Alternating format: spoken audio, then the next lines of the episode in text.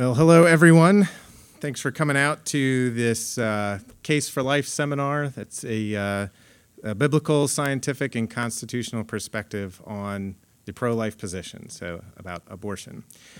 Um, this is something, this was a joint effort by Jackie and I. Jackie felt more comfortable if I did most of the talking, um, but she is going to be up here for some of it. But this was uh, something that the two of us put together because it's uh, something that's uh, very close to our heart. It's a well, close to all of our hearts, I'm sure. It's a very um, uh, a, a, deep and profound issue. So um, we're if you don't have a handout, um, I think Jackie has some of them. Uh, it's just an outline of what we're going to be going through. We're going to kind of cover a lot of information. and we're going to try to do it efficiently so that we have some time at the end for questions or discussion or anything else um, so that we can maybe interact a little bit on it. But uh, the outlines are just so that you can follow along and uh, to take home as a reference if you would, if you would like. Um, so again, what we're going to be doing is kind of an overview of the pro-life position and and why that would be the the biblical, scientific, and constitutional position. We're not going to chase down every single pro-abortion argument and try to refute it. Um, that would take way too long. Uh, and you'll find as we go through that we're, we're going to cover a, a many of the very common arguments against the pro-life position, and they fall into like one of, you know, like three categories, and they just kind of dress them up differently. So hopefully by the end, you'll be comfortable recognizing these different categories, and you'll know how to respond to them. So before we go any further, there's just a few terms that you'll see on the outline that I want to define so that we're all on the same page moving forward the very basic terms, and we'll, there'll, be other things that we kind of define and explain as we go. But these ones are just kind of like us all on the same page from the outset. So the first one is abortion. So when we say abortion, we're not talking about a miscarriage or an early delivery due to an ectopic pregnancy or, or something like that, something that tragically um, might result in the death of the baby. That's not what we're talking about when we say abortion. What we're talking about is a medical procedure with the explicit objective being the destruction of a baby in the womb that would otherwise continue and develop through the different stages. Um, so that's what we're talking about specifically. Um, Pro life, one of the ways that um, people that are pro abortion will try to waylay people that are pro life is by saying, well, how can you be pro life and pro the death penalty? which is not actually an argument for an abortion. It's a sidestep and trying to get you kind of bogged down in uh, a, a, discussion about the death penalty. And just to be specific, when we say that we're pro life, what we're referring to is pro the sanctity of life. So you can hold the, the position that, that life is precious and that um, all life is sacred and deserves uh, dignity and respect while simultaneously holding the biblical view that there's, there's sometimes evil that requires the destruction of that evil because of the sanctity of life. So those aren't mutually exclusive positions to hold, but you don't need to get bogged down in, in, go, in chasing all of those arguments when the, the discussion at hand is about abortion. When we say we're pro life, we're referring to the sanctity of life. Semantic noise. This is a term that refers to when the way that you construct your argument or your position is in such a way that it distracts the person from hearing the actual message. You know, for like example, if if I'm like if I'm trying to tell Jackie that I love her, but I'm I'm frowning and I'm huffing and I'm sighing and or I'm being sarcastic or I'm I'm doing something that undermines the message, she's going to be paying more attention. Like, what are you doing with your body language and the way that you're telling me this? You know, in, in this context, if we're trying to explain why life is sacred and why, um, well, everything that we're going to get to, but we're doing it in kind of like a haughty attitude, or we're finger wagging at somebody or yelling at them because this can be a very emotional topic to talk about. The message may get lost, and, and we want to be able to clearly communicate that message so that in a way that they'll hear it. They, they may choose not to, and that's on them, but we don't want the reason that they don't hear it to be because of the way that we presented it. So we always want to present our position in love and in kindness. So we firmly present the truth, but always in love and kindness. So if they if they refuse to see it, that's on them. It's not because we were doing something that got in the way of the message. So that's semantic noise. And then lastly, a fetus versus a preborn baby. You'll hear these two terms kind of thrown around during uh, debates about abortion. And it tends to be that the pro abortion people use the term fetus, and the pro life people use the term preborn baby or unborn uh, baby or baby in the womb or whatever. And neither of those terms are incorrect. Um, the reason pro lifers will use the term baby is because we're trying to be as specific as possible about the human that we're talking about that's in the womb. The reason that the other side will often use the term fetus is because that's a term for the developmental stage that the person is in. And so it gives them a little bit of distance from the reality that that's a person. It's like referring to it like my son Ben as a toddler. Like he is a toddler, but say like well he's just a toddler like that we'll play a psychological trick on ourselves to make to, to give some distance if we're trying to dehumanize someone this is why racial slurs are bad. They, they dehumanize the person that is the object of the slur. Or if you talk to any military guys that have been deployed, they usually have a colorful name for whoever the enemy is that they're fighting because then they're just killing Charlie. They're not actually killing a, person who has a family and a life and all of that. So it's a way to create a little bit of distance psychologically from the reality that it's a person. That doesn't mean that the term fetus is wrong. Like I said, it's just a it's a term for the de, the develops the the stage that that the stage of development that the baby is in. So, um, just to explain that. Okay, so we're going to start by talking about the role of government. We're going to look at what the Bible has to say about the role of government, and then we're going to look at what uh, America has to say about the role of government. So I have. We, we've, we've listed out several verses as we go through these different topics. Um, if they're they're not written out, they're there for reference. I'm not going to read every single passage.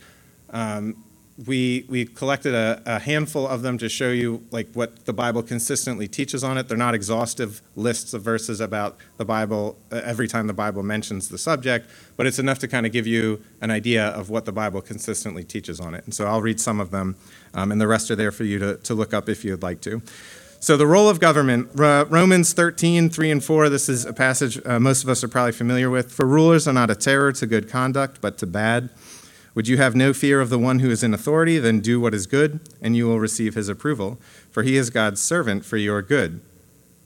But if you do wrong, be afraid, for he does not bear the sword in vain. For he is the servant of God, an avenger who carries out God's wrath on the wrongdoer. And the, the 1 Peter uh, 2 13 and 14 kind of reiterates that. It states that the government is instituted by God to reward those who do good and punish those who do evil.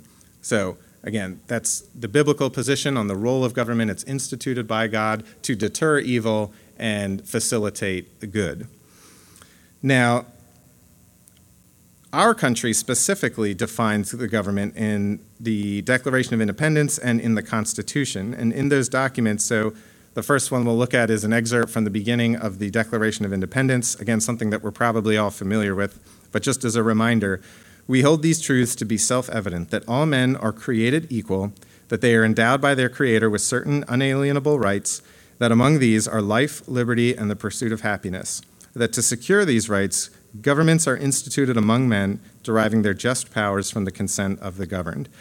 So, in the, that very first document, the Declaration of Independence, the founding fathers stated that the purpose of government was to secure the rights of life, liberty, and the pursuit of happiness. And that's echoed in the Constitution in the 14th Amendment, which states that no state shall make or enforce any law which shall abridge the privileges or immunities of citizens of the United States, nor shall any state deprive any person of life, liberty, or the property without due process, or deny any person within its jurisdiction the equal protection of laws. So you can see the biblical values that are reflected in what our founding fathers believed was the role of government. So in, in the and the interesting thing about this amendment, the wording, it starts off talking about citizens, but when it talks about the right to life, liberty, or property, it switches from citizens to persons. So it says any person that's in America has a right to these things and has a right not to be deprived of them by the government without due pro- or anyone by, without due process of law. And that's important um, because the reason that this is such a hot issue right now is because of the overturning of Roe versus Wade. Everybody's aware of that. And we could spend a long time talking about that, but I'm just going to briefly touch on it. Um, Roe versus Wade was terrible case law, and there's, uh, like I said, a lot of reasons why it was terrible case law. We're not going to go through all of them tonight. But the main gist of it is that the federal government just created out of thin air jurisdiction to regulate abortion and give that at, and, and say that it's a constitutional right. There's nothing that mentions abortion in the Constitution, and there's nothing that would delegate that area to the federal government for, uh, for them to actually make laws about, for them to make legislation about. Uh, in fact, the reason that it was overturned was because the 10th Amendment specifically says the areas that the federal government has jurisdiction over would be the areas that are explicitly laid out in the Constitution. Anything outside that falls to the states.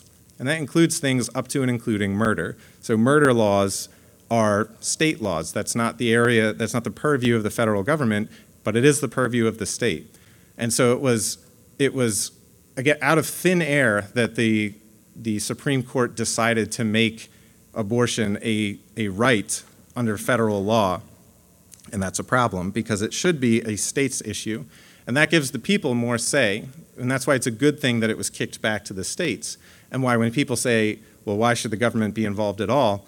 Well, overturning Roe versus Wade actually makes the government less involved because it's not the federal government top down controlling what everybody has to do, but it's allowing the states to put in their own legislation by elected representatives, so we have much more of a say in what our state is going to put into legislation regarding abortion by voting in the people that we want, who, who are going to put in the laws that we want.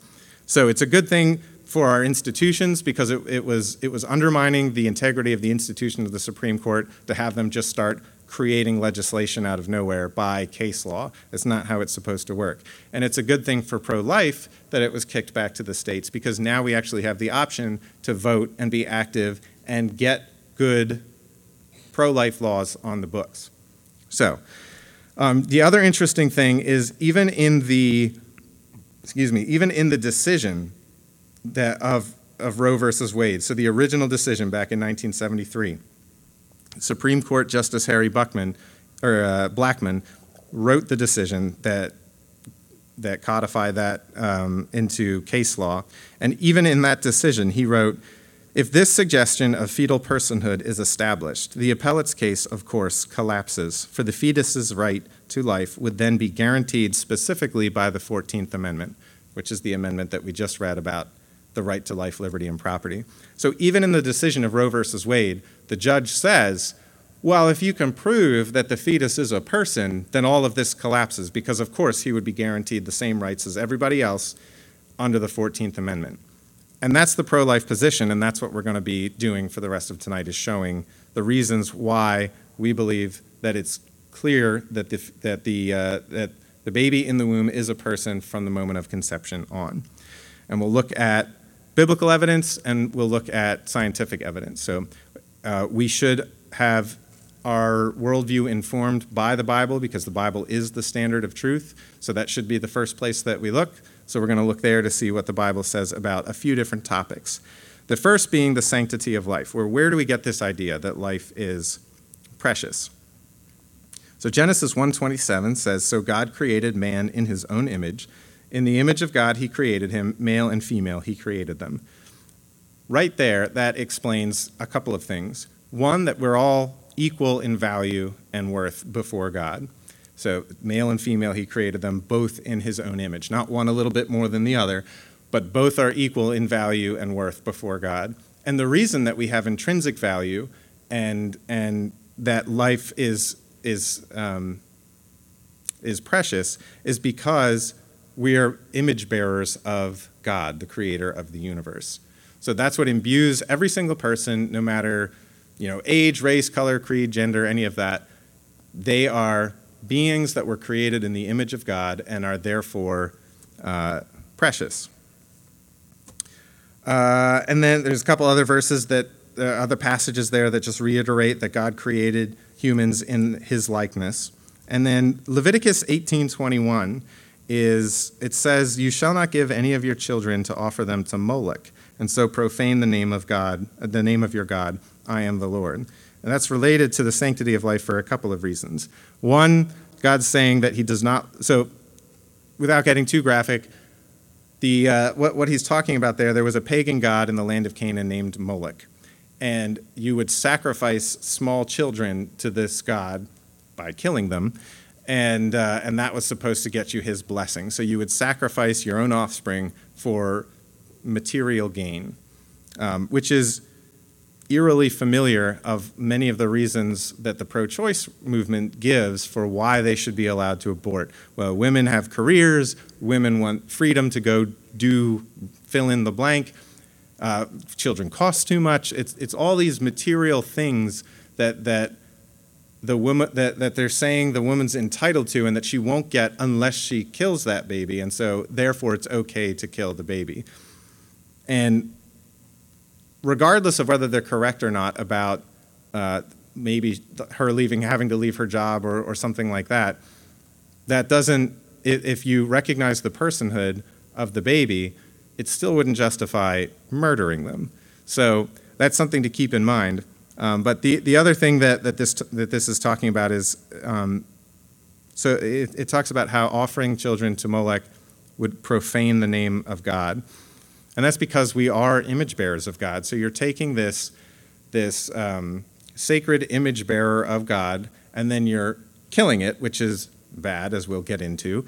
Uh, but you are also offering it to a false God. So, how heinous of an act could you get? But we're not far off in this culture because we sacrifice things all the time to the gods of material wealth. So, now you may say, well, those were children that had already been born. They were out of the womb, and so it's different. All right, so let's look at what the Bible says about when life begins. So Psalm 139, 13 through 16 says, You for you formed my inward parts, you knitted me together in my mother's womb. I praise you, for I am fearfully and wonderfully made. Wonderful are your works, my soul knows it well. My frame was not hidden from you when I was being made in secret, intricately woven in the depths of the earth. Your eyes saw my unformed substance. Your book, in your book were written, every one of them, the days that were formed for me, yet as yet there were none of them.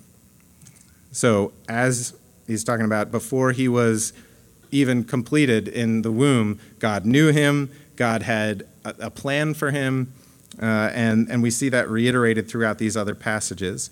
You know, um, Psalm 22:10, on you I was cast from my birth, and from my mother's womb you have been my God, while he was still in his mother's womb. Uh, and the other thing that I would like to draw attention to is the in Exodus 22 or 21, 22 through 25. I won't, I won't read the whole passage because it's a little bit long, but that's God giving Moses the law. And that's a passage regarding when men are fighting or when people are fighting and a pregnant woman gets involved and the baby comes out and what to do if it is harmed. And what God says is that the, the person who harms that baby is whatever he did to the baby is required of him. So a life for a life, eye for an eye, tooth for a tooth, burn for burn, scratch for. And what he's doing is not only is he saying that's a life, but he's also saying that it is of equal value and worth of that of the person who uh, who harmed it. So that's interesting uh, to think about when even just looking through the law. And the law of Moses is very much like that. You could just read it as a list of rules, but if you look to the principles that are behind those rules, you see them reflected in our laws, and you see how, th- th- like, really the heart of God in this. And you you you learn little gems like this, like He sees unborn babies as lives, and He sees them as of equal value to a full-grown adult, a full-grown adult male uh, in that culture, which would have been significant. So, well, is killing bad at all? So, killing of the innocent. Uh, Exodus 20:13, "You shall not murder," sums it up rather nicely, right? And that's basically the pro-life position. You shall not murder, you know, and it's just showing that abortion is murder is where we have to do some work because of where our culture is right now. But that's the crux of it, right? So Exodus 23 7 says, Keep far from a false charge and do not kill the innocent and righteous, for I will not acquit the wicked. which is uh, a scary indictment on abortion doctors. Uh, they're not going to get away with what it is that they do. Uh, Proverbs 16, or correction, 6, 16 through 19, uh, it lists a bunch of things that the Lord hates, and one of them is hands that shed innocent blood. And then Matthew 18, 14 says, This is Jesus speaking, so it is not the will of my Father who is in heaven that one of these little ones should perish. So we see the heart of God in all of these reflected that he abhors the killing of innocent and he, he finds children precious. And he, he views children in the womb as life, as children. Um, in fact, in, in that Exodus passage, it starts out by saying, When men strive together and hit a pregnant woman so that her children come out, it refers to the unborn baby as a child. So there we see the, the sanctity of life reflected in that we're made in God's image and we, we are all of equal value and worth in that respect before Him. We see that God views life as starting in the womb and that He abhors the killing of innocents. Uh, two other things that are worth um, just touching on while we're in Scripture. Despite what our culture says, children are a blessing. And we know that because Scripture says so, and I also know that because it's a lived experience. And I'm sure those of you that have children can speak to what a blessing they are. Um, so Psalm 127, 3 through 5 says, Behold, children are a heritage from the Lord, the fruit of the womb a reward. Like arrows in the hand of a warrior are the children of one's youth. Blessed is the man who fills his quiver with them. He shall not be put to shame when he speaks with his enemies at the gate. And that should be our view of children, that they are a blessing from God and that they are precious. So um, that was worth mentioning. And then also, this is a rather depressing topic, so I think it was worth pointing out where do aborted babies go? Well, 2 Samuel 12 23, this is uh, so David sinned against God and his uh, child became sick, and so he started fasting and praying and asking that God would heal him. And for whatever reason, God doesn't heal him and the child dies. And they're really nervous to tell him that the child died because if he's this upset before it happened, how upset will he be now that it's happened? And they tell him, and he just picks himself up. He dresses, he cleans himself, and he goes and gets something to eat. And they're like, uh, What's up? And his response is, But now he is dead. Why should I fast? Can I bring him back again? I shall go to him, but he will not return to me. And it's that I shall go to him part that gives us some insight into what happens when infants die. David is saying that they go to heaven. So, in that, not only is good news for, for us watching on the sidelines and seeing literally millions of babies being killed, um, which is not a good thing, but we can find some comfort in that they are not, they are going to heaven. But this is also important to share with people who have maybe gone through an abortion and are now struggling with that guilt. And this is another reason why when we when we engage with people on this topic, we need to do so with kindness and with love because we don't know who we're talking to and what they've been through. And it could be there's different categories of people on the pro-choice side as we'll get into in a little bit. But some people are genuinely misled and they don't know. And other people uh, other people know, and and they're just well evil people. But then but then other people are, are likely in this category where maybe they've had an abortion, and if they accept the pro-life position, then they have to face the guilt of what they did. And that would might be incredibly difficult, and it could serve as a barrier to coming to the truth. But what we can offer them is, is good news. So the gospel is always good news. And part of that good news for, the, for uh, a woman who's struggling with guilt about having gone through with an abortion, part of that good news is that there is nothing that she could have done that Jesus' death on the cross wouldn't cover. And not, not only does it cover it, but he, he asks us to, to, to lay our guilt at his feet. So it's not something that she should bear for the rest of her life if she comes to Christ. He can take that guilt and that sorrow away and turn it into joy. And not only that, but one day, again, if she comes, if she if she repents, gives her life to him, and puts her trust and faith in Jesus Christ, one day Jesus will introduce her to that child that she that she aborted.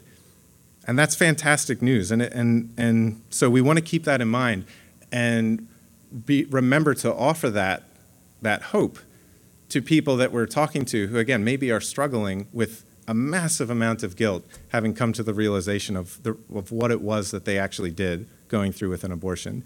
Because society lies, and, and there's a lot of stories of women who go through with abortion and don't realize until the other end that they, maybe willingly, maybe not, but they believed a lie, and now they have to live the rest of their lives with, those, with that consequence. But Jesus offers hope, and the gospel is good news for all those reasons and more. So, just wanted to mention that. So, let's look at biology. Um, so, here's the category of people that I would say are willfully lying. Um, so, I, my, my undergraduate degree is in biology, and I spent about an equal amount of time in Christian and non Christian schools getting that degree. Uh, and I'll never forget the first, my, it was actually my first biology course, it's Bio 100.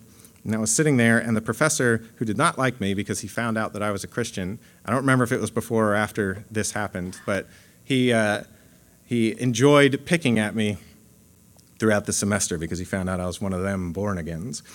So he was teaching on the biology of reproduction. And uh, he taught about the sperm and the egg and how they, um, they once the sperm fertilizes the egg, boom, everything's locked in there. All the genetics, all the DNA, all of that, everything that that person is going to be is there. It is complete. It is now just a matter of time and cellular reproduction. And that was the first time that I had heard it spelled out so clearly. Like he was saying, like this is its own entity. It does. It, it's not its it's not its host anymore or anything like that. It is, it's not its mother, it's not its father. It is its own thing that is completely unique from those other two people. And I, I wasn't trying to go on like a pro life crusade. I was just genuinely confused. And I raised my hand and I was like, so, so it's its own thing then? And he's like, yeah. And I was like, well, how could anybody say that abortion's okay if, like, you're telling me that that's its own entity, that that's a human being? And he shushed me and said, We're not going to talk about that, and moved on. And I was, I was astounded because, you know, I was a young college student. You think your professors know everything. And, and like right there was the realization that he knows and he's lying about it because he wants to be pro choice. As a biologist, he knows better. He knows what the science says. And if that's not what the science says, then he would have responded with some kind of biological scientific refutation of my alarming uh, idea, but he didn't because there isn't one. He just shushed it. And that's what a lot of the arguments against pro lifers are it's shushing and it's sidestepping the issue, which we will get into. But that's that, that's that category of people that are out there that, that know better, they know the science, and they purposefully lie you know, I, I, mean, you'd have to have a crazy amount of cognitive dissonance not to put those two things together and realize, hey, it is a person. Like they know, and so we're gonna we're gonna get into more of that. Um, but I do want to share uh, the this quote from the American College of Pediatricians. So this is from a, a journal article that they published in 2017, and this is the um, this is the abstract from that article. And it says the predominance of human biological research confirms that human life begins at conception, fertilization. At fertilization, the human being emerges as a whole, genetically distinct, individuated, zygotic, living human organism, a member of the species Homo sapiens, needing only the proper environment in order to grow and develop. The difference between the individual in its adult stage and in its zygotic stage is one of form, not nature. This statement focuses on the scientific evidence of when an individual becomes a human life. The zygote is referring to the fertilized egg that's been fertilized by the sperm. And they're saying right there, the only difference between that fertilized egg and an adult is one of form, not nature. Just like the only difference between like a toddler again and somebody who's gone through puberty again is it's just a different stage their nature hasn't changed it's the same thing it's its own life um, and then again, that's the, the American College of Pediatricians. So, what we're going to share now is a video from Align Life, um, and it's a video that shows you the stages of development. Because this is another area that I'm like, I just kind of assume is common knowledge, but you talk to some of these women, and and well, one of the common arguments, you know, pro-choice arguments is it's just a clump of cells, right? Well, that's just biologically not true and you can we'll watch this video and you can see the stages of development and see that it that in no sense is just a clump of cells no more than you or i are just a clump of cells right now. So we're going to watch this video and then uh, jackie's going to come up and share some things.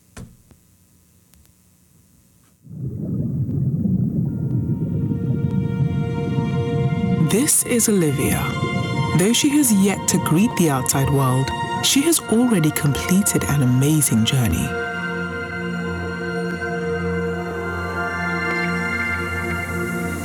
This is the moment that life begins. A new human being has come into existence. At fertilization, her gender, ethnicity, hair color, eye color, and countless traits are already determined. She begins to implant in the uterus about one week after fertilization. Her cells organize into what we call an embryo. At three weeks and one day, just 22 days after fertilization, Olivia's heartbeat can be detected.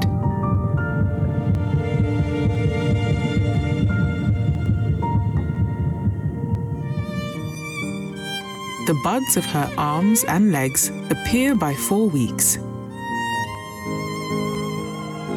She begins to move between five and six weeks with both spontaneous and reflexive movements. At six weeks from fertilization, her brain activity can be recorded and bone formation begins.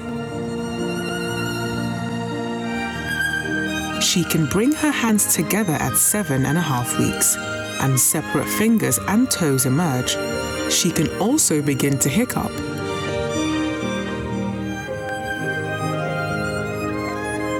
the beginning of the ninth week, Olivia will have grown from a single cell into nearly 1 billion cells, and she is now called a fetus. She will suck her thumb and swallow, grasp an object, touch her face, sigh, and stretch.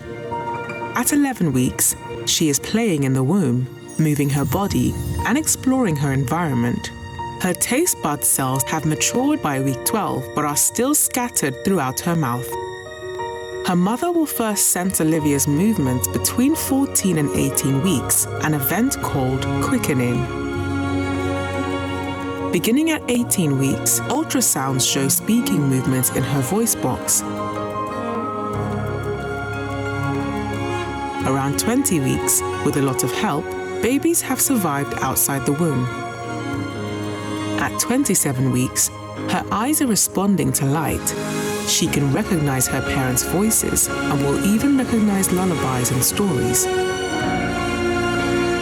Olivia has gone on an amazing journey during these last nine months. She will soon signal to her mother that it is time for delivery and greet the outside world.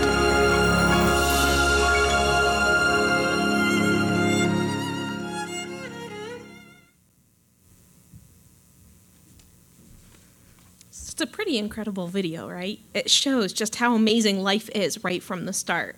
Um, now, we've all heard from people that are pro abortion the my body, my choice argument. And so, what we're really trying to relate tonight is that it's not a woman's body from from the point of conception. It has a unique DNA. It's it's a life from that point. Recently, I had a friend tell me, um, you know, I'm I'm against abortion. I just haven't decided like at what point it's wrong. So what we're trying to explain tonight is that science and the Bible. I mean, all arrows point to it being wrong from from the point of conception when it's a unique person.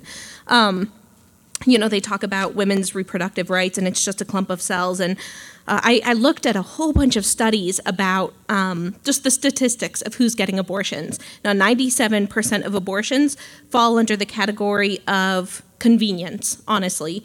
Um, it says that these abortions are done because of social or economic reasons, not because of hard cases. Now, hard cases, that remaining about 3 or 4%, hard cases would be um, in order to save a life, for the mental health of the mother, cases of rape or incest, fetal birth defects, um, these are all considered hard cases. That's only 3.5% of all of abortions, but these are the ones that they point to to justify the other 90%, 97%. Those 97%, though, are really out of convenience and um, and they used the My Body, My Choice slogan. Now, her choice was in engaging in sexual activity that created a life. You know, she should have made that choice then, um, not at the expense of a new human life who had nothing to do with her decisions and now exists.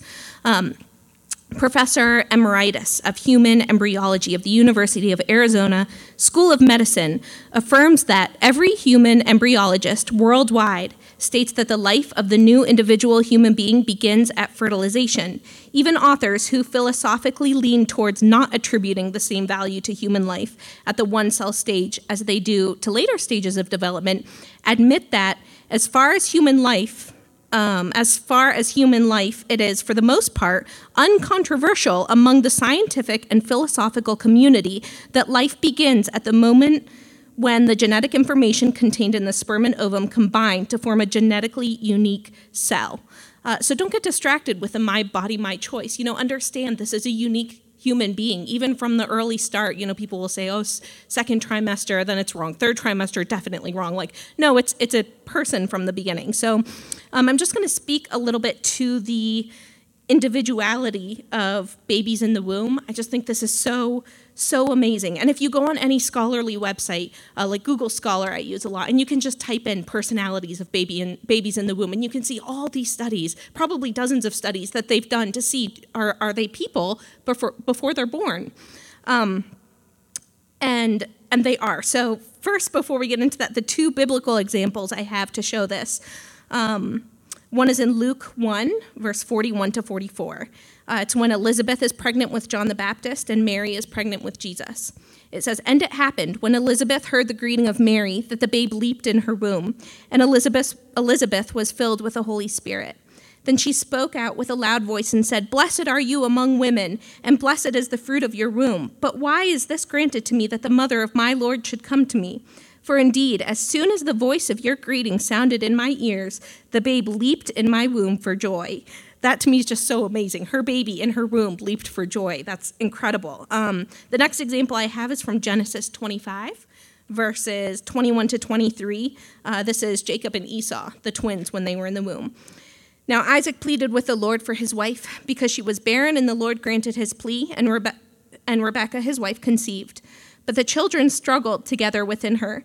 And she said, If all is well, why am I like this? So she went to inquire of the Lord. And the Lord said to her, Two nations are in your womb, two people shall be separated from your body. One people shall be stronger than the other, and the older shall serve the younger. Um, and if you know the story of Jacob and Esau, there was a struggle, and it started from before they were even born. Um, now, the study showing the uni- unique personalities in the womb, uh, the Journal of Prenatal and Perinatal uh, Psychology and Health did a research project. It's still being carried out. Uh, but it has been established, they state, that it is possible to correctly predict the personality of the baby with the help of a printout of the fetal heartbeat when music is played to the fetus. The evidence is that the personality is already established. The researcher simply uses music to ascertain what the personality is. And you can read the article, it talks about how the baby reacts to music. And it, I think um, the babies were even reacting before the halfway point in pregnancy. So it's not like a baby that's right about to be born. Uh, that was part of the research, but some of it was babies, you know, like I said, half before the halfway point. Um, another study, they recruited couples from childbirth classes and they surveyed these parents uh, before they had their children and, and wanted the parents to to say what they thought their, the temperament was going to be like of their children, and they found uh, that the parents were correct. They were able to accurately decipher the temperament of their babies before they were born, and then when the babies were born, you know, it was true. And I can speak to this from personal personal experience. We have two sons, and I, I did the little mental experiment, you know, with my first pregnancy. I was like, I think he's going to be like this. I think he's going to be like this. I, I even wrote them down. And sure enough, he was a very content baby. He didn't move around a lot. And I'm like, man, this baby's very chill. And he was. He was so easy. The second one, moving around all the time, and he hasn't stopped. So, um, but just little things, you know, how they would react to my voice, how would they react to music, how they reacted to loud sounds. The second son, he's very jumpy. He was jumpy in my in my stomach if someone slammed a door, like he would move. And I was like, oh, that's that's so interesting. And I knew that wasn't my body, and that was not a clump of cells. Um, so don't get distracted by by all these things they say. Um, now we're going to start getting into some other arguments used to promote abortion. There are so many of them. So, like David said earlier in the night, we could spend all night just talking, you know, countering what they have to say about it, but we're not going to do that. Just some of them. Yeah, so Jackie will stay up here, and we're just going to kind of go back and forth. Um, so, a very common one that that I've run into uh, is this idea that the woman didn't consent to be pregnant. So, in order to carry that pregnancy to term, it requires that the woman consent to that uh, baby being in her uterus, and she's not required to consent. And so, in the case where she doesn't consent, then she can have an abortion. Well, we'll notice a couple of things. One, it doesn't address the personhood of the baby, but the other thing is that it it's wrong because the consent did happen when she knowingly engaged in activity that could result in an innocent third party being in her uterus and requiring her for survival. So, to kind of illustrate the absurdity of this position, it would be like if you were driving down the road and there were sidewalks and there were people on the sidewalks, and you just decided for funsies to close your eyes and hope for the best. Well, your car hops up onto the curb and hits a bunch of people. You didn't mean for that to happen. You didn't consent to allow your car to do that. Are you still morally and legally culpable for what happened? yes, because you engaged in activity that you knew could result in the, the harm of somebody else. Like you're, you're free to drive your car wherever you want without government interference, but you're not free to drive it into people or in a way that could cause harm to other people because now there's a there's a third party that's been introduced and in the context of that situation it's an innocent third party and so it's well within the government's purview to make laws and enforce laws that don't allow people to put innocent third parties at risk of serious bodily harm or death. That would include abortion because the baby is that third party who is in that womb through no fault of its own. It's there as a direct result of decisions that the woman and whomever she slept with made. Um, so, this idea that the woman needs to consent to the, the pregnancy once you know, after the after conception has already taken place is absurd, and that's that's not a good argument. And you might ask, what about cases of rape? So rape is one of one of the biggest ones that they'll use. Um, again, the study that I had cited it surveyed more than two and a half million women who had had abortions over a span of almost 25 years in in America, but also uh, nations across the world. And it found, now this is even on the high end compared to a lot of the studies I read, but in cases of rape, it's a 0.39% of abortions. So they're using less than 0.1 or less than 1% of abortions scenarios to, to justify the rest of them. Um, now, in cases of rape, we wouldn't say, you know, because of the trauma of that scenario, it now justifies the murder of the innocent third party. No, we want the rapist to be, you know, prosecuted to the fullest extent of the law and more. But, um, but in the case of rape, two two wrongs don't make a right. And studies have shown that women who have abortion have a much much higher rate of depression, um, PTSD, suicide, mental disorders, anxiety disorders. Uh, there's two studies, one from the Journal of Psychiatric Research, another from the Canadian Journal of Psychiatry. Uh, both studies showed that a person's history for abortion was linked to a wide range of disorders, like I said, PTSD, panic attacks, bipolar depression, mania, and all kinds of substance abuse. So to tell a woman that she should abort her baby if she's been raped adds to the trauma that she now has to process. Um, they found that women that end up carrying their baby to term and even putting it up for adoption, they don't struggle the same with the depression and the suicide um, and the anxiety. So, so yes, it's a tragic situation, and and obviously, if we know anyone who's going through this, like we should have a heart of compassion for her. But there is healing, like David talked about, through Christ, and and telling her she should abort her baby just adds to the trauma that she now has to process. Um, one other thing about that that I thought was interesting was the study said. Um, that the effects of the, the depression get worse over time. So, a lot of times a woman will have an abortion and she may not regret it immediately, but after two years or five years or 10 years, it kind of snowballs and it gets worse and worse and worse and harder and harder for her to process. That was one thing I, found, I found pretty surprising because you would think maybe she'd regret it at first and then time would heal it, but it was kind of the opposite in, in the studies that I had read. You shuffled my paper. Uh, I believe the next one is um, basically co- comparing um, th- this idea that, like, well, we wouldn't uh, compel somebody to give a blood transfusion or compel somebody to give their kidney to somebody who needed a kidney. So why would we compel a woman to facilitate the the growth of this baby? Which again assumes that the baby has imposed itself on the woman through no activity of the woman's when again it's it's the other way around and so it's just kind of another version of that consent argument it's it it, it sidesteps the personhood and it it makes it about the imposition on the woman and completely discounts the fact that the reason that it's there is through activity that the woman engaged in. The woman put the baby there. The baby didn't just climb on up in there.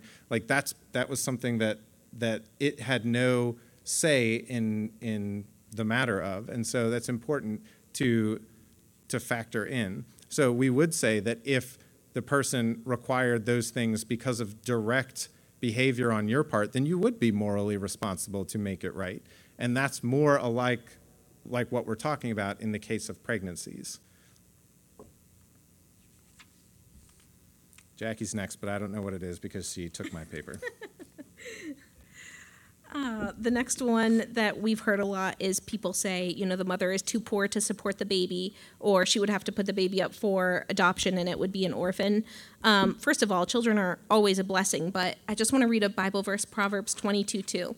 The rich and the poor have this in common the Lord is maker of them all. So to, you know, project the circumstances that a child may or may not grow up in as a reason to murder it just obviously doesn't work.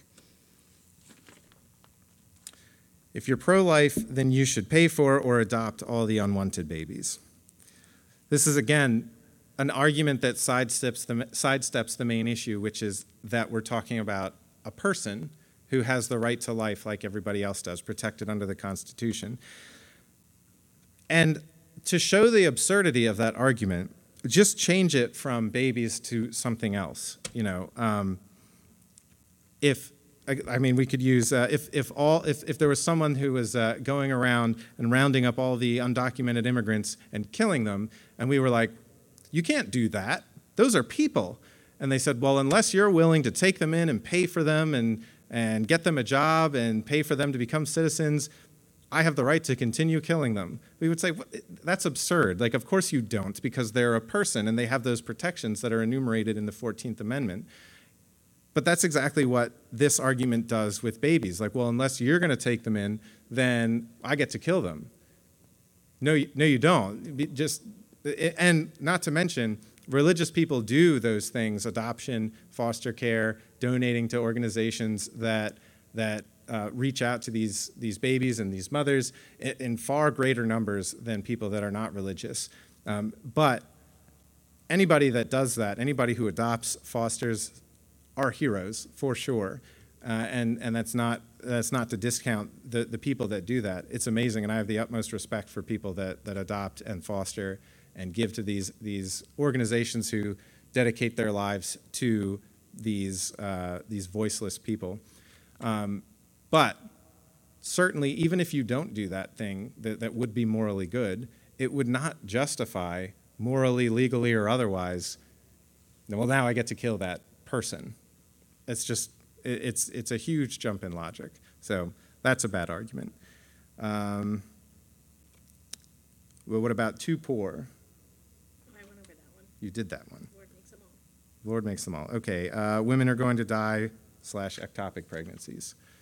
That's another really common one. That is. Um, so that was probably the one I saw the most when Roe versus Wade was overturned. All over social media, all these women with ectopic pregnancies are now going to die. Again, another traumatic situation, but the healthcare professionals in those scenarios can do everything within their power to save two lives. The intent is not to go murder a perfectly healthy, growing life. Um, and in all the states that have now banned abortion completely. I, I believe there's 13 that have com- completely banned abortion, and then there's a whole lot more that are very close. But in all of those states, they make provisions to make sure that women with ectopic pregnancies or who are having miscarriages um, still get the treatment that they need. You know, it's not a life that had a chance, so there are measures they have to take to save as many lives as possible. Um, but that's that's not the same as abortion. Yeah, that is a common one, and the important things to remember are that, like we talked about in the beginning, that's not; those aren't what we're talking about when we are talking about abortions. Women aren't going to die because they can't get elective abortions.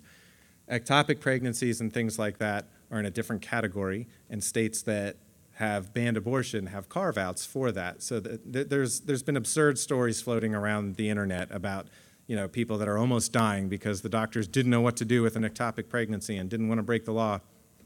Not a thing. That, those aren't real. And if, the, if they're real, then that's gross negligence on the doctor's part. It's not because there's laws against treating an ectopic pregnancy or a miscarriage. So important things to keep in mind. Um, so the last, the last two, um, the, the government shouldn't be involved. This should be between a woman and her doctor. Well, we talked about the fact that it, the government absolutely has the right to be involved in making laws that protect innocent life. So that's, that is the purview of the government. That's what the Constitution says. That's what the Declaration of Independence says. That's what the Bible says. So it's well within the right of the government to make laws that protect the sanctity of life. So again, what that issue what that issue does is it it tries to silence any opposition. It doesn't argue against the personhood of the baby, but what it does is say because you're not the one making the decision, you can't say anything. You know, or another common one is well men can't have a say in in this debate. Well, as a former baby, I would like a say.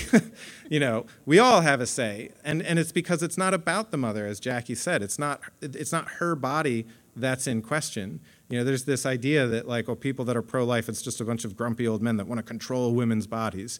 I assure you, that is not what it's about.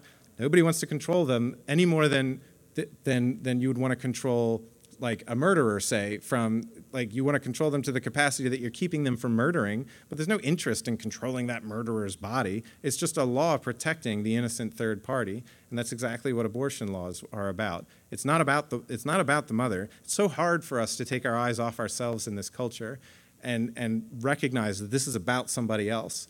And that's what this this debate is. It's about getting your eyes off of what you want and recognizing that there's now another person involved in this situation and they have rights and they have dignity and they have worth and so they deserve to be treated as such.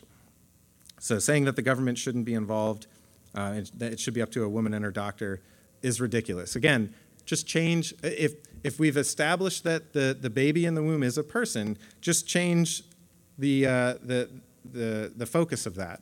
Well, whether or not a mother decides to drown her toddlers is between her and her doctor. Like, well, no, of course not, because those toddlers are humans and, they're, and they, they deserve protection and the right to life and all of that. It's the same thing with an unborn baby, it's no different. Uh, and lastly, we'll hear this a lot you're just pushing your religion. No, we're not because as as we've shown like this this is grounded in not only scripture but also biology and the constitution having said that there is nothing wrong with religious people having scripture inform their worldview. It's supposed to. The bible is the standard of truth. That's what we believe and we should behave like that's true if we believe it. And so this idea that because you believe because this is where you get your source of truth you don't get a say in the public arena.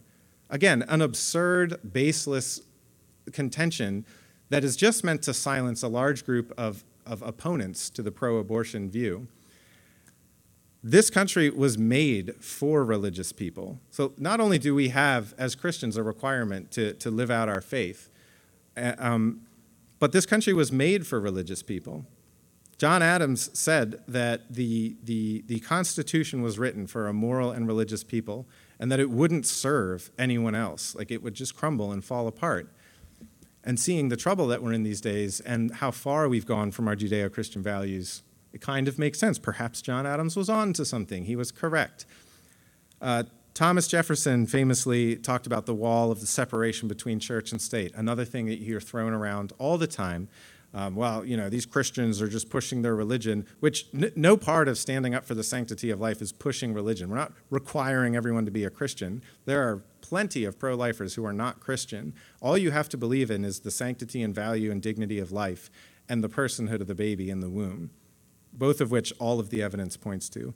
Now, Christians, I think, have a leg up on everyone in that it's grounded in Scripture, which is the arbiter of truth and so we know why life is sacred, whereas a lot of the West kind of just accepts that, thank goodness, but couldn't explain why. We can explain why. But having said that, so the separation of church and state was not meant to keep religious people out of government. What it was is it was it was uh, John or uh, Thomas Jefferson was talking about keeping the government from instituting a religion. So it was to keep a government instituted church out of the out of the question because that's what was going on with England with the Church of England. It was a government controlled religion. He would have thought it absurd if if somebody said, "Oh, so you mean that there, that religion, people's beliefs shouldn't inform their politics at all?" Of course not. If you've read any of the founding fathers' documents, the, the Constitution, the Declaration of Independence, the Federalist Papers, all of these things are riddled with Judeo Christian values, sometimes directly referring to, to God or Scripture or something like that. Um, you know, the, the Declaration of Independence talks about rights endowed by the Creator. Well, that certainly sounds religious to me, but uh, so, so what, we're, what we're not doing is trying to mandate government instituted religion. That would be a violation of that church and state principle. We're living out our Christian values, and we're standing up for the sanctity of life, and we're, we're giving a voice to a group of people that don't have a voice because they can't speak for themselves. And we should not feel cowed into silence because somebody throws out this idea of separation of church and state, or you're just pushing your, pushing your religion. That's a, it's just a, it's a tactic where they're attacking the person that holds the position instead of the position itself. So that does nothing to explain why the baby's not a person or anything like that. It's just supposed to be you can't have a say because you're religious. This country was for, was made for religious people, and and so we should be being salt and light in our culture, and we should be standing up for. Uh, for the, the value and dignity of life, and there's nothing wrong with that. And, and we should be bold, but we should be speaking the truth in love and in kindness. So we shouldn't be nasty about it but we shouldn't be timid about it either. So hopefully, uh, uh, Jackie share any clo- closing thoughts that she has, and then we can open it up to questions or discussion if anyone has anything they want to bring up. But hopefully tonight helped kind of organize some of these ideas in your mind and solidify why the pro-life position really is the only consistent logical position and how we can take that into the culture into our lives our workplaces and and be bold about talking about it. Like you don't have to be obnoxious, but you know, like there's a lot of people being obnoxious right now. Um, we don't have to be one of them, or we don't have to just respond in like kind. We should respond in in love and, and in kindness. But we shouldn't be timid. We should we should certainly be firm and confident in why we believe what we believe and knowing what we believe. So hopefully tonight helped to that end. Uh, if Jackie has anything. Yeah, I, I just want to reiterate again like, we're, um, as Christians, we want to support the mothers and be compassionate towards them, but we also have to share the truth and, and tell people what the truth is. If they have uh, viewpoints that are errorous, it's, it's going to harm women who don't know any different. You know, a lot of women get abortions, they're not intending to be murderers, they don't have bad intent, but they're told it's a clump of cells and they believe it, so they go ahead with it. You know, so we, we need to have compassion towards towards those women and understand that a lot of them don't understand. But that's why it is so important to have a voice about this issue. You know, you don't have to be an expert in anything because this is about human lives. Um, now, that video we, we showed was from a nonprofit organization called Live Action. They're a, a great resource. They're really paving the way for the pro life movement right now. They're interviewing doctors and scientists and putting out videos like that. Um, now, that entire organization was started by a 15 year old girl in her living room. She was passionate about the topic of abortion, so her and her friends got together and they just started doing seminars on what abortion is. And now it's, it's like I said, it's pro paving the way for the pro-life movement because it's it's just a great place to to get resources and it's teaching people about what the truth the truth is. So we just want to encourage you guys, you know, have compassion but speak the truth in love because it's more important that Jesus changes hearts than than people just, you know, stop having abortions. We would ideally like God to touch them. So Yeah, if we're being light, then, then the darkness can't be in the same place, and what we just need to do is shed light on this this topic. So um, appreciate everybody being a good audience. Uh, does, there's so many uh, angles that we could have approached this. I'm sure there are things that you know maybe you had in mind that we didn't cover. Is there are there any questions or any points of discussion? Can I just Google that live action to get that video? Liveaction.org. Yep, it's actually on. It's it's easier to find on YouTube. It's called Meet Baby Olivia, I believe is her name. Uh, but but it's easier to find on YouTube. And on YouTube, they have dozens of other videos too that are really cool. Meet baby Olivia.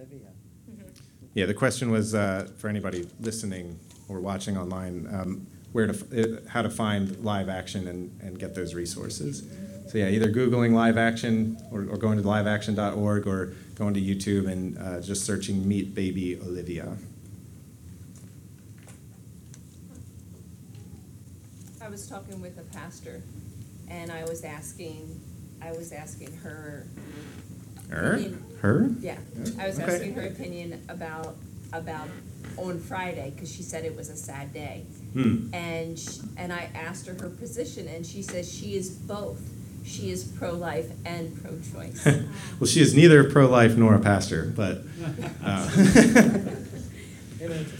yeah, well, so there, there is there is there is this group of uh, Christians that wants to ride the fence and say that like all are welcome here. It's, it's a tough topic. You know, who's to say you know when life begins? So all are welcome. Pro life, pro choice. This is a this is a safe space.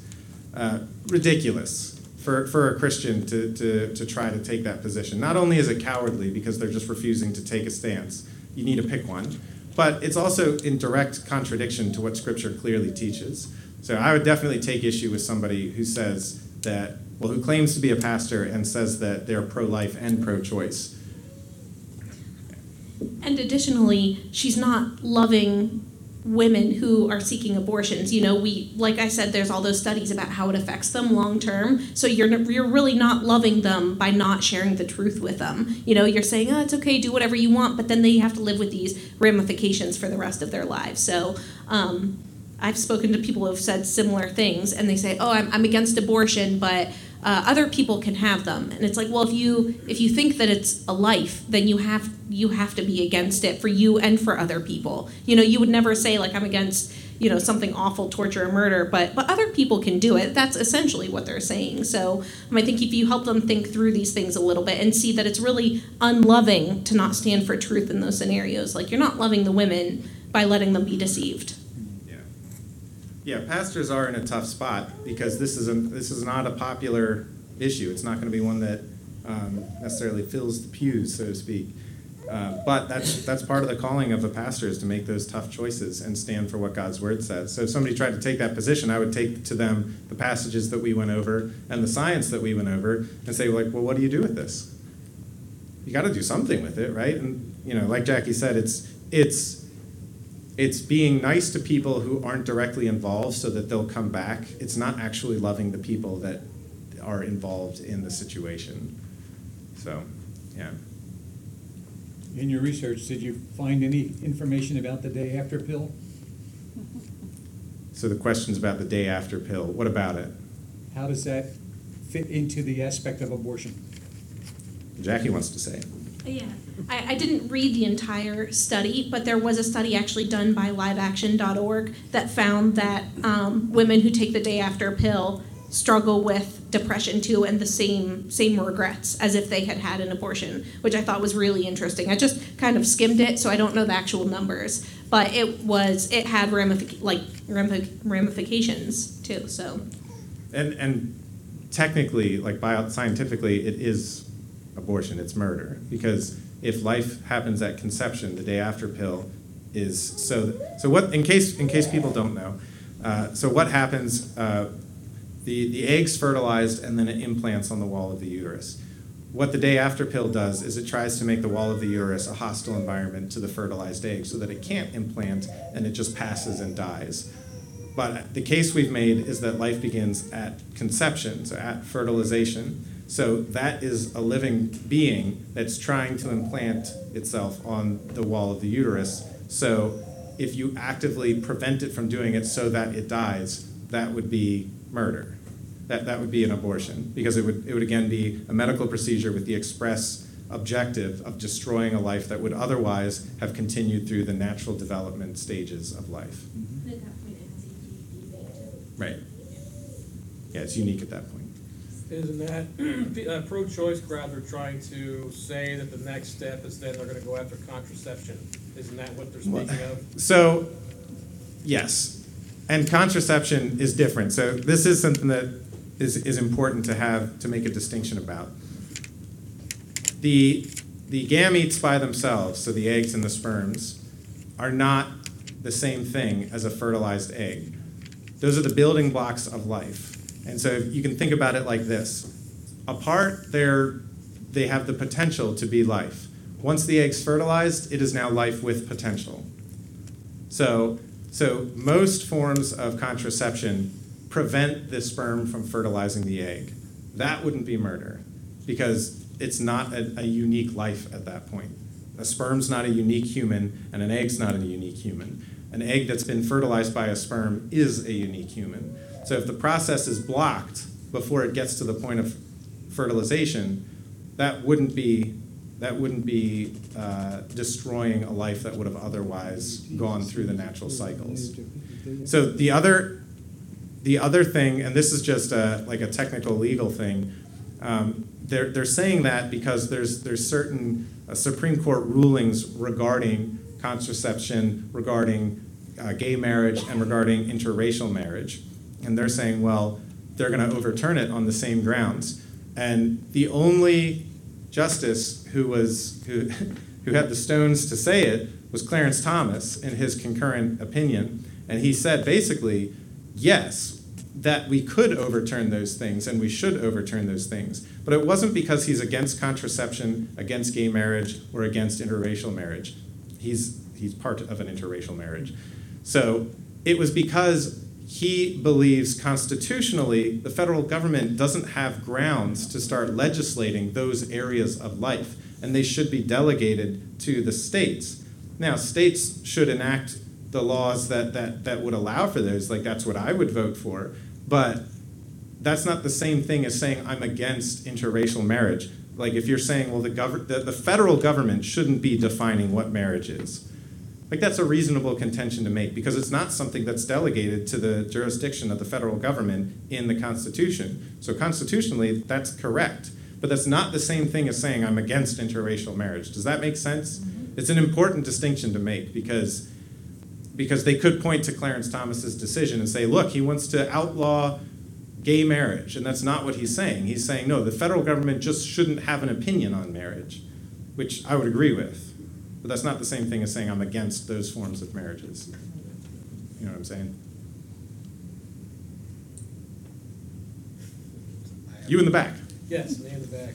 So I think you've heard this argument probably, and it comes from, sometimes it comes from antagonistic non-Christians, but also comes from, I would say, uh, somewhat ignorant Christians or those that would define themselves as Christians, and and it comes from Genesis chapter two, verse seven, Yeah. where it says, "And the Lord God formed man of the dust of the ground and breathed into his nostrils the breath, breath of life, and man became a living soul." Yeah, so again, for anybody watching, the question is what about Genesis 2 7 that talks about God breathing in the breath of life to Adam, and that's when he became a living soul? So the, usually what they say is, therefore, it's that first breath that the baby becomes a person. Um, that's an arbitrary standard scientifically. So uh, It's also poetic language. it, it well, it, it could be. It could be. Like you could take that argument too. You could say it's poetic language if that's what you believe that it is, and then that that settles that. But even if you believe that God literally breathed life into the nostrils of Adam, saying that um, saying that that's how uh, that's when a baby becomes a human. That's an arbitrary standard for a couple of reasons. One, the baby's already alive and active in the womb. In the womb, Adam was not. Secondly, there's nothing there's nothing uh, like personhood endowing about breathing because people stop breathing all the time. Um, Jackie's was an EMT. I was a, I'm a police officer. We've done CPR on people who have stopped breathing. We're not like, well, it's too bad this isn't a human anymore. You know, it's like, no, let's get them breathing again. You know, some people need machines to keep them breathing at night. It's not because they're in danger of not being a human anymore. It's, you know, like it, it's just an arbitrary standard that breath is. Um, is what makes you a person. It, it, it's an odd position to take. And it's much more consistent to say, no, what makes you a person is the uniqueness when you go when you are your own entity genetically and you go from being potential life and you are now life with potential that if that is going to go and continue through the stages of life. To say that that's that's not a person until he breathes. Well, what about you know water births, babies that are born into the water? Would it be permissible for mo- mothers to like kind of take a look at them and if they don't like them, they could kill them because they're not a person yet? Of course not. You know, it, it's it's an arbitrary standard.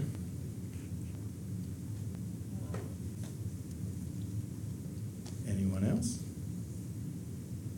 Isn't there an argument though as- as well that the baby while in the uterus is receiving oxygen through, Sure. so they are, in a sense, though they're not breathing and, you know, as they. Which is which is why it's arbitrary because it's just the exercise of the of those lungs. You know, Mark made the point that, that babies are getting oxygen in the womb through other means, so oxygen is still keeping them alive.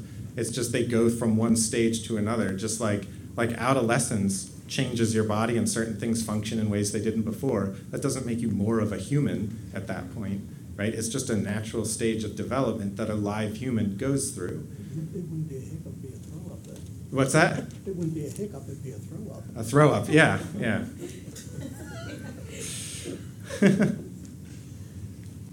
yeah, uh, like most of most of these arguments, all you all you have to ask is how does that make them a person? You know, like because you can answer how conception, how fertilization makes somebody a person because they are now their own unique entity that's alive.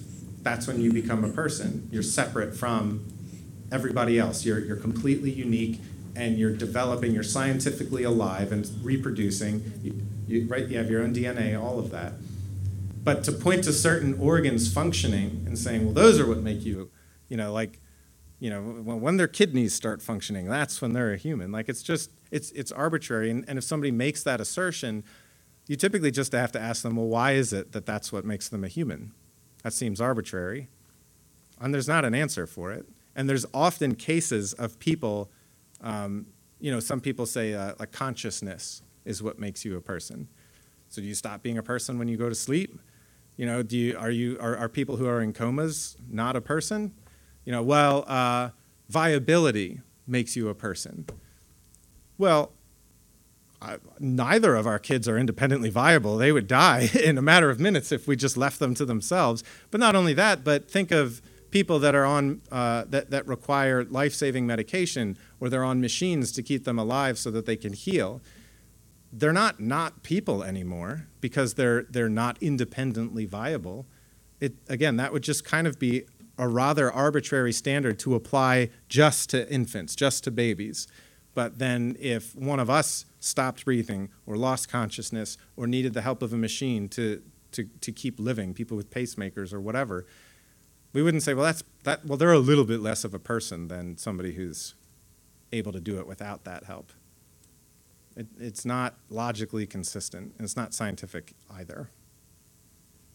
But there, there's so many of those positions out there, so it's worth asking about um, because they sound convincing because of the conviction and gusto with which they are presented.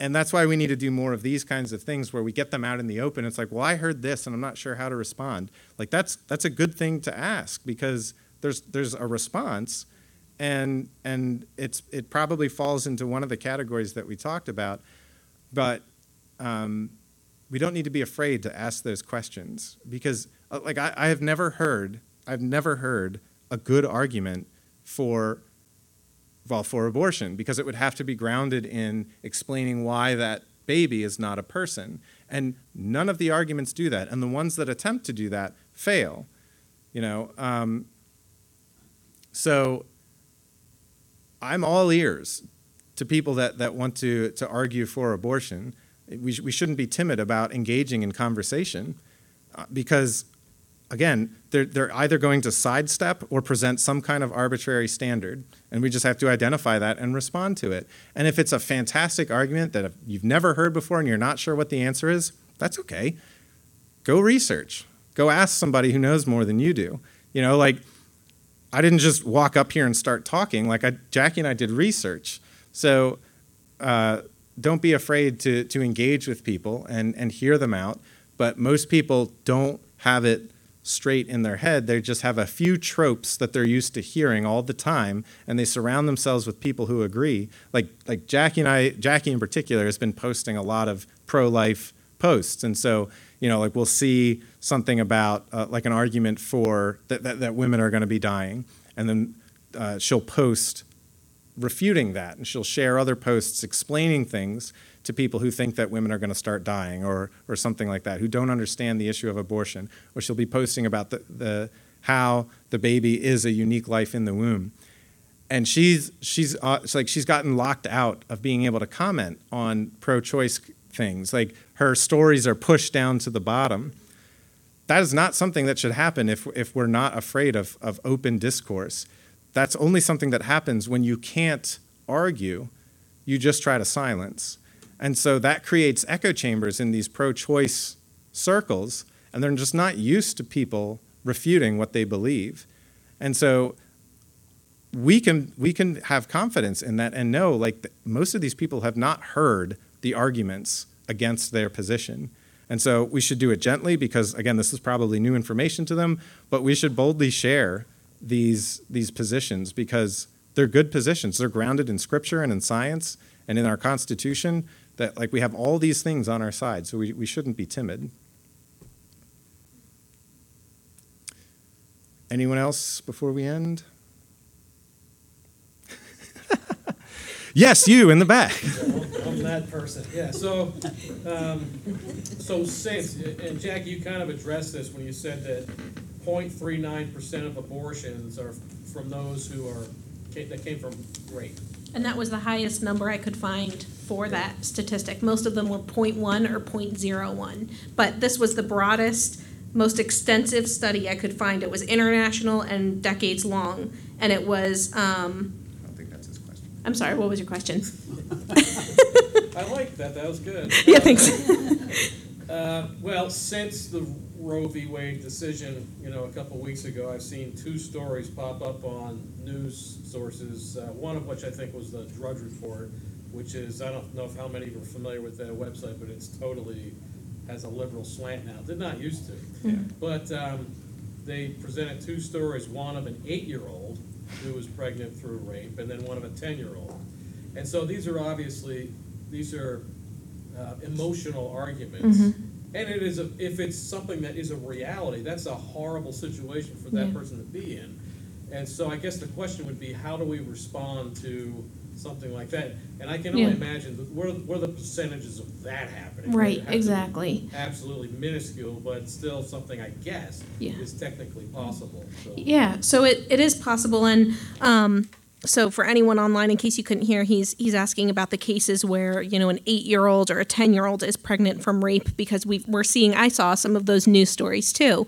Um, first of all, oh, well, like I said, it it adds to her trauma by having her go through an abortion because what if she finds out later in life that that is a human and she should if she's searching for truth i'm sure it's going to weigh on her and now she has to deal with the trauma that was done to her in adolescence and then the I can't even imagine the weight of thinking that you killed your own baby. Um, liveaction.org it just interviewed, it was so powerful. I was listening to it the other day. They interviewed a woman who was an adult. She said she went to enlist in the military and she needed her birth certificate for it. Well, when she got her birth certificate, she realized that her mom was 11 years old when she when she had hers and and it came out. She asked her mom about that. She said why were you so young? It was a rape case.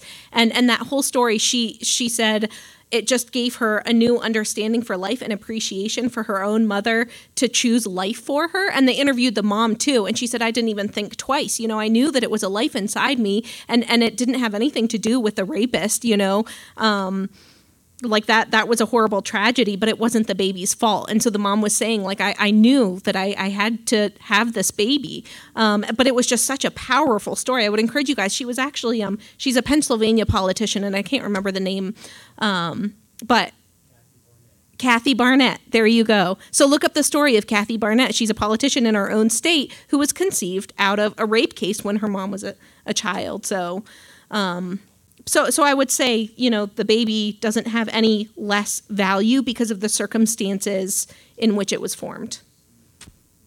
If that answers your question. Fantastic. Well, we're a little past 8:30 now, so we'll we'll end it there. Um, we'll be around if if you do want to keep talking or if you have any other questions or anything. We're here to talk. So, thank you everybody for coming out to this. Thank you everybody who is who is watching. I hope it was helpful.